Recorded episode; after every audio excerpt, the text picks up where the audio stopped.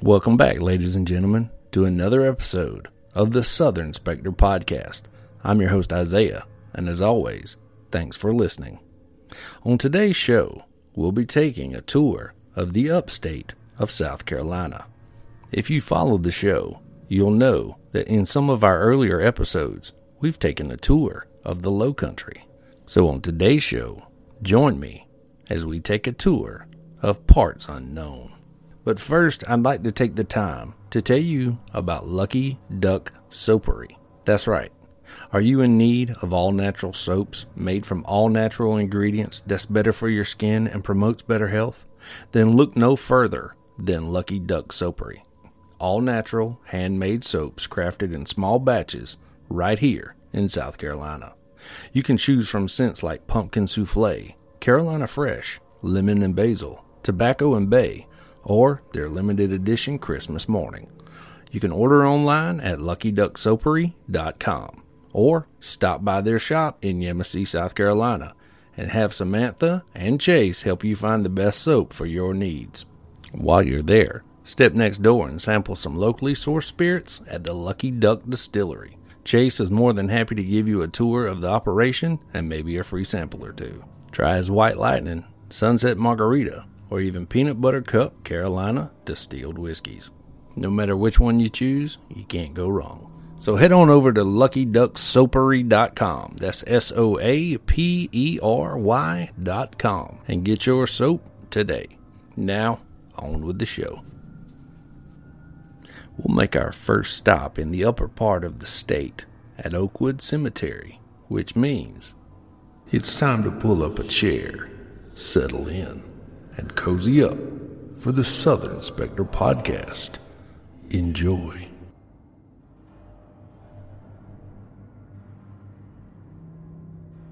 Oakwood Cemetery, Spartanburg, South Carolina. Considered by many to be one of the most haunted cemeteries in the state of South Carolina, Oakwood Cemetery resides in Spartanburg, but the locals know it by a different name Hell's Gate. Dating all the way back to the 1800s, it's Spartanburg's oldest cemetery. Once you walk inside, you may take a gander at how well kept the place is, that is, until you venture a bit further in. Toward the back of the property lies a potter's field, which was used throughout the 19th and 20th centuries.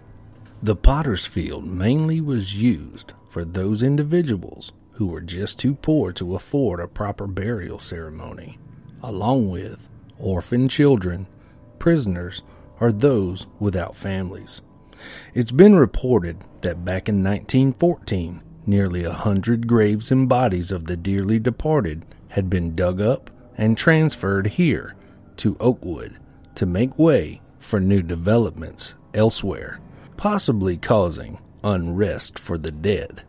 In 2012, things took a more sinister turn for those trying to rest in peace here. One day, the caretaker was making his normal rounds as usual when he came upon a chilling discovery. One of the graves had been tampered with. The concrete tomb was broken and the casket lay pried open. Were these grave robbers, vandals, or maybe even members of a satanic cult? Whoever the responsible party was, they had removed the head from the casket of the tomb they had desecrated.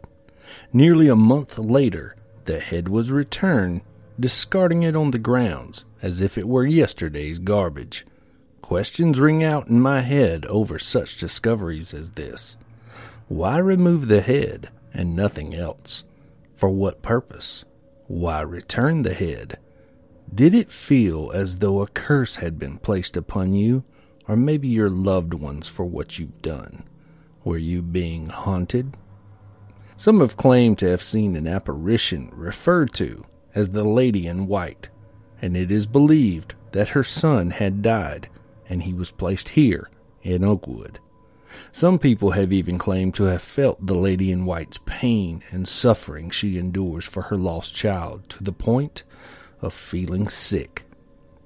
Other strange phenomena that has been experienced include cell phones that die immediately when entering these grounds, or not being able to make calls, even though they have full signal. Phones have even been said to ring with no incoming calls.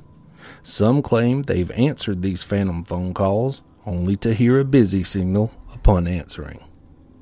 Mists, blasts of cold air, and strange lights at night can be seen, along with what sounds like small children playing as their laughter echoes around the cemetery. One thing's for certain there's no rest for the dead here.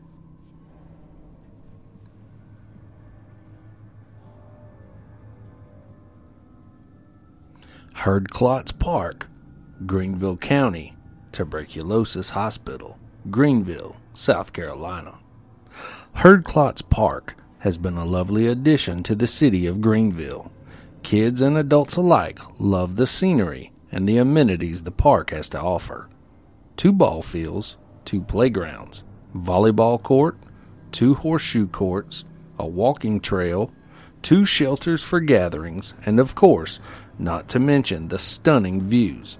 To the south, the downtown Greenville city skyline, and to the north, Paris Mountain.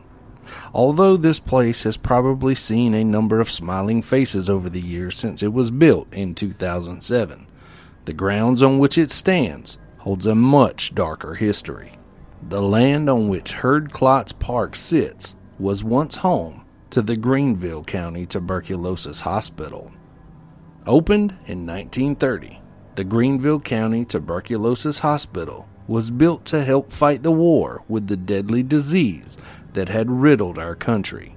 Annually, it housed an average of nearly 40 patients and at one time had enough beds for 140 patients. In 1957, it housed as many as 72 patients. When there wasn't any medications to treat those infected, the hospital served as a place for TB patients to die. The hospital closed its doors in 1970 due to a lack of patients. The hospital sat abandoned until 1990 when the building was used as a filming location for the Julia Roberts movie Sleeping with the Enemy.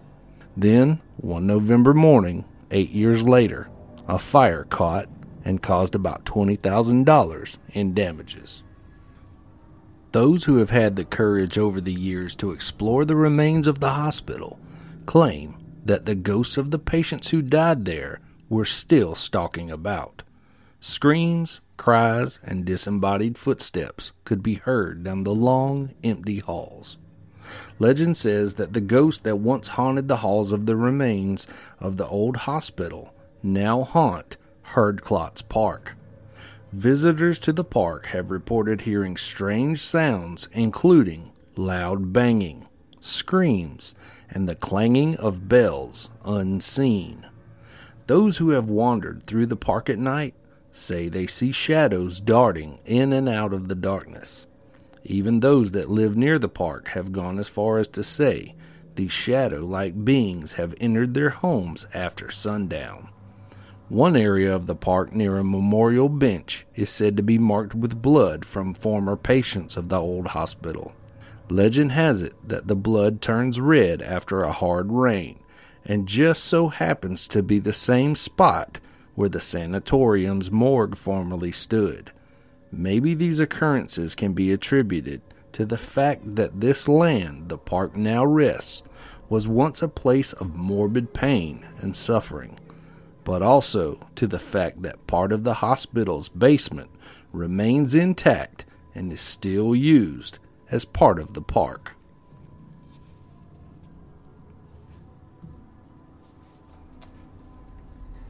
Poinsett Bridge. History tells us that when the country's roads were being constructed, there were several places that required more effort to get across maybe a body of water, a ravine, a canyon, gaps between mountains. Whatever the case, the solution to these problems was a bridge.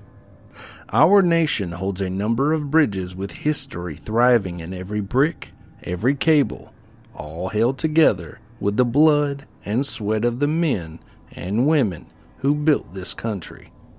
Sometimes certain locations, including bridges, can hold on to more from the past than just history. The Poinsett Bridge, the oldest bridge in the state of South Carolina, quite possibly the East Coast, is one of these bridges. Poinsett Bridge was built in 1820 and is part of the road that connected Columbia to the mountains of North Carolina. It sits on the 120 acre Poinsett Bridge Heritage Preserve in Landrum, South Carolina. It's believed to have been designed by Robert Mills, the very same architect who designed the Washington Monument. The bridge is a 130 foot structure and at its center a 14 foot Gothic style arch. Although there is no cut and dry backstory to attest to the strange activity experienced here at the Poinsett Bridge in Reserve, it hasn't stopped people from reporting their own experiences. Legend says a slave haunts the bridge and surrounding woods. Another says these ghostly happenings are Indians searching for their lost burial grounds. And even a third goes on to say a mason died during the building of the bridge, and his remains are entombed inside to this very day. Visitors to the area have claimed to get an uneasy feeling, especially around the bridge. Some say they felt the touch of a hand while near the bridge.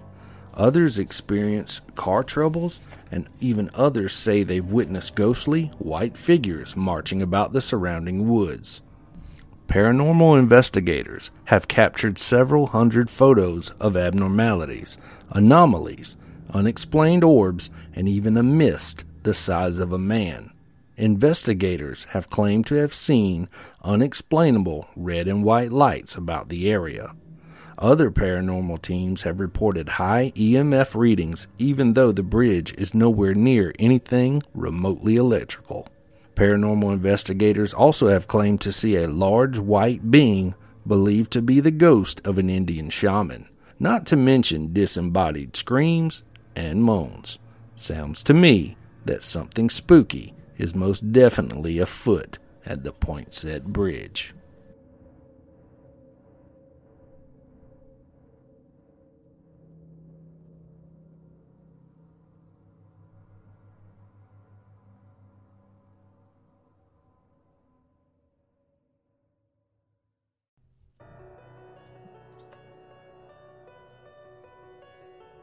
And now, the ghost hound of Goshen.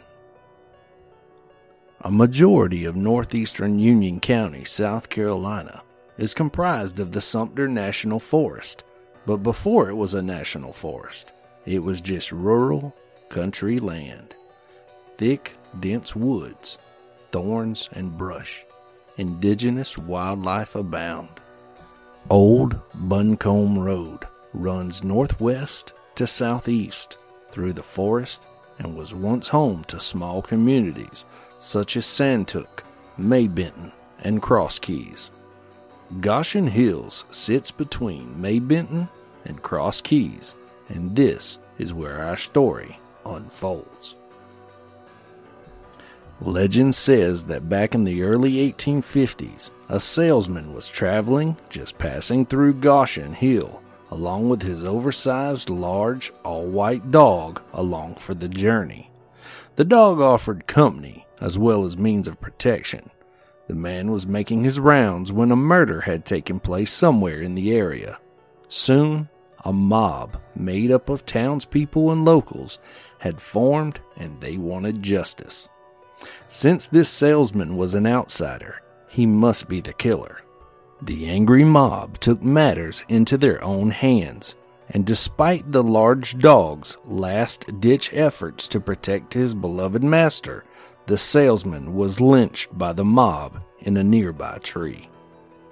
The large white beast did, however, manage to bite several people before one man shot the dog and he ran off into the woods nearby. In the hours that passed after his master's death, Several people had witnessed the dog lying under his master where he hung and not letting anyone near the body. After a few days, it had become clear to the locals that indeed someone else turned up as the murderer, clearing the already dead man of his crimes. No one wanted to bury the body, let alone go near it at this juncture. In the weeks that followed, the large white dog never left his master's body. Then, one morning, the dog and the corpse were gone. Thinking the locals could finally go about their lives without having to see that dog or that hanging body to remind them of the grave mistake they had made, before long, slaves about the area began to notice and report sightings of a large white ghost like dog that would chase them through the woods and down the road. Of course, no one would believe the stories that were being told until one day a local doctor, Dr. George Douglas, witnessed the spectacle for himself in 1855. Soon another doctor made the discovery for himself, telling locals he had also saw the spectral hound. Most folks chased by the demon dog suffered no harm, but those folks that were part of the mob that had killed his master were not so fortunate. One man was hauling local produce by horse and wagon when his caravan was spooked so bad by the ghost hound that the entire wagon turned over, spilling the goods all over the road. The driver was then chased by the large white beast as he was snarling and nipping at his heels the whole way. The ghost hound bit the hand of one member of the mob so bad it crippled his hand, while another was almost drowned in the creek nearby when the dog knocked him in. One mob member was riding as hard and as fast as his horse would allow when the hound attacked, biting his foot through his boot, causing him to walk the rest of his days with a limp. Those that had the opportunity to defend themselves from the savage beast had sworn that when they had aimed their guns and pulled the trigger, the bullets seemed to pass right through the ghost white dog. One thing was perfectly clear the dog had returned from beyond the grave to seek revenge for his master. All those involved with his master's death were punished in some way, but the man that had shot the dog got it the worst of all. Although the man was never attacked himself and never actually saw the dog, he lived in fear constantly. Then one day, the man's young four year old son up and vanished, close to where these ghost dog attacks had been taking place. Then, sometime during the 1920s, the attacks had ceased and were now only threats and sightings of the large vengeful beast. Legend says it's due to the fact that the last of the lynch mob had finally passed.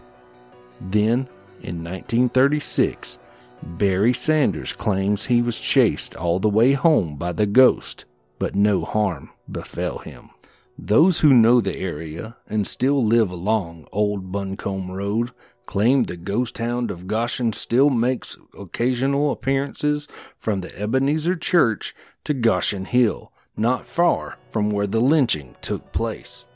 The following is an excerpt from the article I Know What I Saw by Roger McCready of the September 2015 column of Capital at Play. You can find this article on capitalatplay.com forward slash I Know What I Saw. Now, I should point out that, to paraphrase what Dickens said about Scrooge, my father had as little of what might be called imagination about him as any man in South Carolina. He was a football legend and a war hero, but he was no storyteller, or so I thought. He lit one of the luckies that would eventually kill him and leaned back in a wicker chair. Well, now, he began, and this is what he said. Quote, you know our old place was down from Santuc, right around the corner from that old Ebenezer church.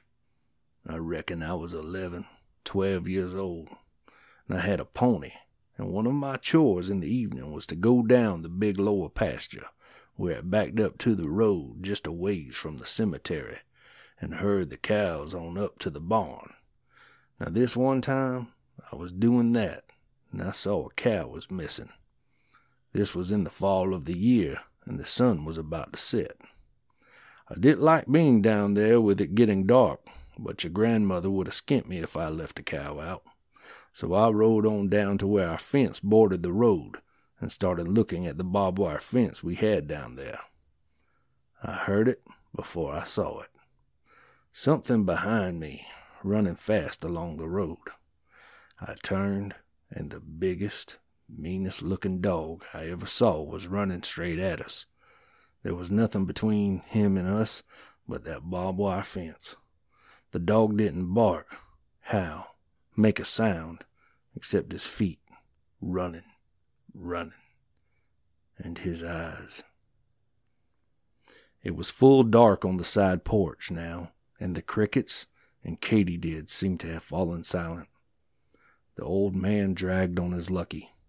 Its tip glowed briefly. In the same low, matter of fact voice, he said, quote, I was scared to death. And the pony, well, he bucked and threw me slam into that barbed wire fence and took off. When I picked myself up, the dog was gone. Just gone. But I took off running and didn't stop till I was at the house. I was hollering at the top of my lungs. I must have scared Mama, 'cause she didn't say a word about me having lost a cow and my horse, both. I'd been so scared I hadn't even noticed I was cut pretty bad from the barbed wire. She cleaned me up and bandaged me. I slept with the light on in my room that night. The horse and the cow came home by themselves in the morning. We had a telephone by then, and Mama called everybody in the neighborhood, but nobody owned a big white dog. But she did tell me it was okay if I wanted to start bringing the cows up earlier in the afternoon. I don't know if she believed I'd seen what I said I had, but she knew I believed it. The old man got up and flicked the light switch, banishing the shadows and filling the porch with the light of reason.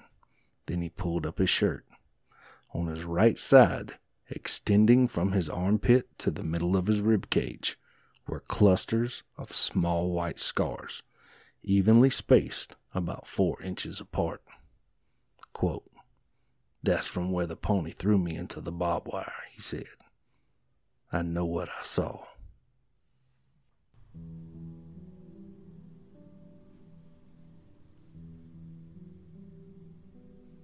Thank you, ladies and gentlemen, for tuning in to another episode of the Southern Spectre podcast.